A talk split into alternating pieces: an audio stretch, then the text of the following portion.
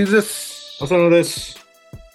投稿エクササイズのお時間です。はい、声が弾んでよろしいと思います。あはい。いえや、ーとですね、見なされた。前回、えーちょっとお話しした、人のね、えー、と体の、えーと特性というか、運動特性でいろんな要素があるっていう話をしましたけど、まあ、体のメンテナンスを通じてね、えどんな要素に気づくのかみたいな話をしたんですけども、まあ、その中で、やっぱり可動域と可動性、そのどのぐらい関節が動くんかっていう余地と、実際自分がどのぐらい機能的に動かせてるのかっていうところが、えうんいろんな動作能力や筋力発揮にもバランス能力にも、まあ、通じていくのかなっていう気がするんですけどね。ここでまあ、ちょっと何度ももう言いつく、ここの場でも言い尽くしてはいる感じもあるんですけども、うん。そのまあ、いわゆる言葉の中で似てるけど、可動性というふうに使う時もあれば、うん。可動域というふうに使う時も、まあ、この、えー中でもよくありますよね。はで、ここでその、改めてじゃあ、その可動域、可動性、言葉を使い分けているけれども、い。もう一回ちゃんと説明しておきたいなっていうところがあるんですけど、うんうん可動域って、まずは、ね、どういうふうに捉えていいでしょうかね。可動域っていうのは、まあ、どんな形であれ、その関節が動きうる範囲。うん。これ、まあ、英語で言うとね、アナトミカル ROM って言ってるんですけど、解剖学的ね、どの程度いける。だ自分の力でどのぐらい動くかじゃなくて、多動的な力を用いてでも、もうこれ以上いかないっていう限界の可動範囲を、まあ、可動域と解釈してる。まあ、関節を構成する組織そのものの、まあ、動けれる範囲、まあ、限界ラインっていうような感じですかね。うん。我々の言葉で言うと多動的な可動域っていうことで済んじゃうんでしょうけど、うん。そういうふうに言ってると、なんとなく専門用語の中に収まりすぎちゃってて、うん。もうちょっとこう一般に分かりやすく考えていくので、あえて可動域、可動性と分けて使ってみたりしてるんですけどね。うん。では、一方で、その可動性とはどうなりますかね？可動性っていうのは可動の、まあ、性質なので、うんそ。れをだから担保されたその関節が最大に動きうる範囲の中をどのぐらい楽にっていう言葉を入れていいかどうかは分かんないんですけども、うん。さっき言った我々の専門用語的に言うと自動可動域、自分で動かす範囲。うんでも自分で動かす範囲って言ってもいろいろあるんですけど、あえて付け加えるとすれば、そんなに大きな苦労を要しなくても、実質動きうる。で、これ英語で言った方が分かりやすいかもしれないですよね。ほう英語で言うと、ファンクショナル ROM っていう言い方があって、機能的な。そうです。だからその範囲を機能としてうまく使えるってことですね。うーん。その状況？2つの関あの可動域のじゃあ関係性というのは、うん。可動域と言われているものは、そのまあ関節の動きうる範囲であり、うん。そしてその可動性というのは、その動かす、そのまあ例えば自分がですね、どこまで動かしていけれるか、動かす、その自動的にですね、動かす範囲を、えー持てれるかという、そこの関係性なんですね、じゃあ。可動性という性質にこう思いを込めるとするならば、そのさっき言った機能的っていうところが入るんですよね。そうでは、その、まあ、メンテナンスの側面から言って、やっぱり何らかで言っても、その可動性が重要なんではなかろうかと。そうですね。人間が自分で動こうとする、まあ、よっぽど特殊なスポーツとかでない限りは、うん。多くは自分が動かそうと思ってその範囲を動くわけですよね。そうですよね。うん。それにさらに大きな力を加えて自分の体重をかけて股を開くとか、そういう状況もまあないわけじゃないでしょうけど、どちらかというとスポーツ場面なんかではそういうのも必要だけど、うん。人間の場合はもうもちろんあの水があったとこをまたいで大きく股を開いて体重をかけていってで何かをしなきゃならないなってことももしかしたらあるかもしれないけど、まあそうですよね。そのダイナミカルな動きの中で求められる可動域というか、まあ可動性。うん、そういったところが普段は生活の中やスポーツ場面で要求されているところですよね。うん、だそこにはさっき言ったちょっと自動多動自体は分けきれないところっていうのが入ってきちゃうんでね。うん。なので、ちょっとこう、解剖学的、機能的って言った方が分かりやすいのかなって気がするよね。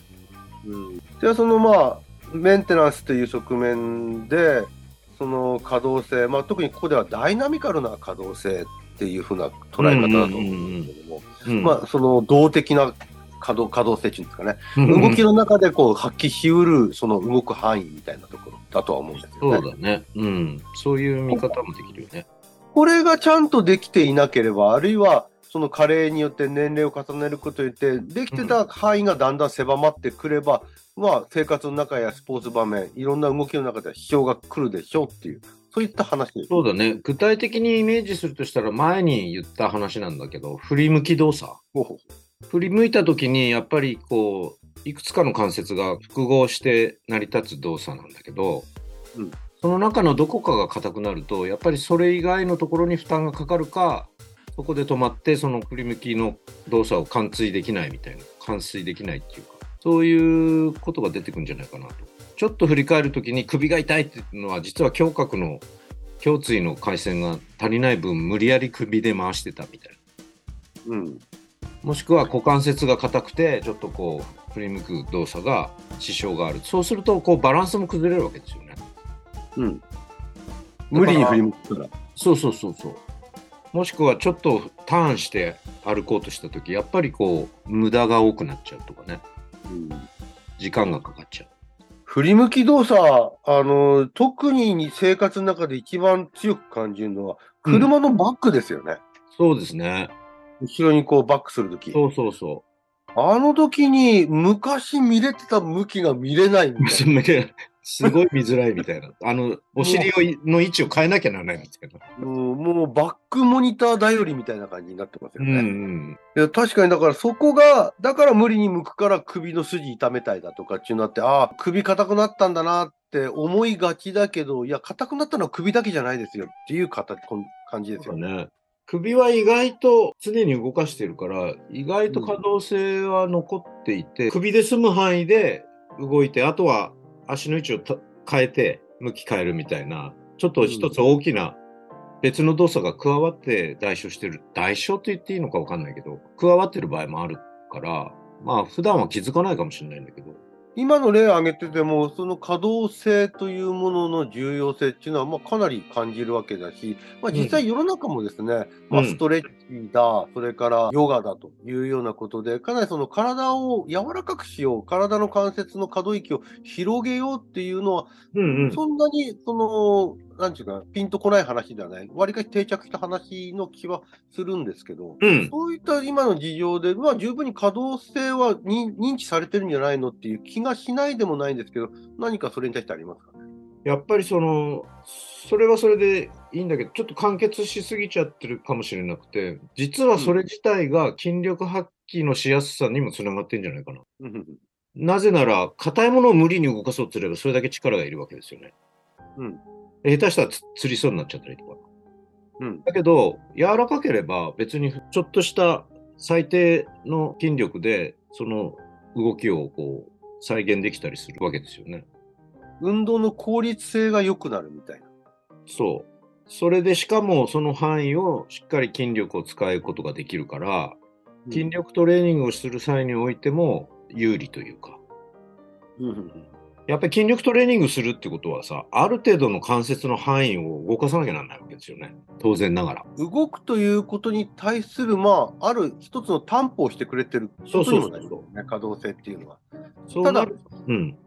あのーついついこのストレッチだ、ヨガだっていうのは、どうしてもその、まあ、肩こり、腰痛のような慢性疼痛に対する対処だとか、うん。まあ、あるいは、その気持ちよさっていう、まあ、リラクゼーションですね。うんこの辺の、こう、あの注目度は強いんだけど、いや、そうじゃなく、そもそも運動機能そのものにひ非常にあの前提として求められてることなんだよってういう、ん。この訴えかけがなんかそれほどない気はするんですよね。そうだよね。まあ、そっちのか腰痛とか肩こりっていう方が、こう、訴求力っていうんですかね。うんまあ、届きやすいんでしょうけども。うんストレッチ、要するに可動域や可動性の高さっていうのはね。でも、それもそうなんですけど、そうじゃなくて動くこと自体のまあ前提なんですよ。うん。それがないと十分にあの効率的にまあ、力もそうだし、うん。えー活動自体がうまくこうこう、あのー発揮できませんよっていうことを強調したいんですよね。そうだね。だからそれ、もったい、それだけで終わらせるのはもったいないっていうかね。あの、その、肩こりとかそういう予防だけに。まあ、それはそれで別にいいんだけど、それは、あなたが思ってる以上に別の効力もあるよみたいな。それで硬くなってやっぱり年だからって言っちゃうのはちょっと残念な気がして。うんまあ、多少、もちろん、あの、組織的に硬くなっていくっていう要素はあるんだけれども、やっぱりそれは普段のそのメンテナンスによって、こう、維持、長く維持できるんじゃないかなっていう、その最もシンプルな部分でもあるわけでしょ？可動域っていうか、可動性っていうそうですね。うん。なかなか筋力を保てって言って、毎日筋トレするっていうと、もうさ、前にから言ってるように、ハードルが高くなっていくわけですよね。運動することに。可動域、可動性を導くようなものって、例えばまあラジオ体操一つとってもありますけども、うんうん。そのやる側の僕たちにどこまで強い意識づけを持って、それにこう対あの挑んでるっていうか、まあ、それ、体操だとかしてるかっていうと、まあ、ちょっと疑問するところがあるんだけど、今の話を聞くと、うんうんまあ、いわゆる可動域、ストレッチなんかも、よりきっちりやる、きっちりその動かしていく、そして自分の力でどこまで動かせれるかを再確認していくそうそうそう。その心構えが何やるにも大事なんだよっていう感じですよね。そうだね。それによってモニタリングを常に若い頃からしてられると、身近な例で言うと、例えば背中に手をこう両手で上からと下からと、で、手がつくかなんて昔、うんうん。で、まあ昔はついたんだけどつかなくなる。前からつかないっていう人ももちろんいるだろうけど、うんでもこうやりやすさっていうのがありますよね。前はスッとできて、こうプルプル震えたり、筋肉がつりそうになったりせずにできたことが、やっぱりそれをやるのにすごい労力をい要するってことは、もう可動性が低下してるっていう一つのヒントにもなり得るから、そういうことを、まあ、ある一定の期間確認するみたいな、そういうことを通じて、自然とこう、維持されていく。維持されてる時って、前よりすごいぞっていう思いは逆にないと思うんですよね、あんまりね。同じことを維持してる。だけど、加齢によって低下してきた時に初めて気づくわけですよね。前、前できたことができないみたいな。でも、うんそうなら、そういうことがないまま、もし年を取っていくとすると、かなりそれは維持能力高いっていうことにもなるかもしれないし。あなかなか気づきづらいんだけどね、逆にそれだけ。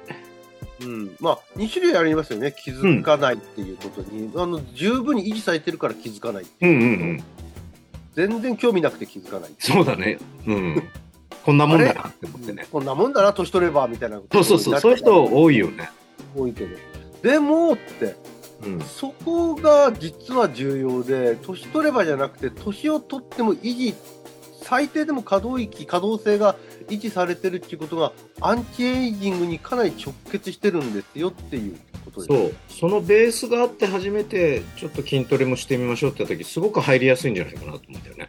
世の中どうしてもそのアンチエイジングで筋トレの重要性を、うんとあのまあ、タンパク質の量も含めての話なんですが、うん。筋トレの重要性っていうのをちょっと前面に出過ぎてる感があるんですけども、それ以前にどこまでちゃんと動かしていけれるかっていう範囲ですね、動く範囲。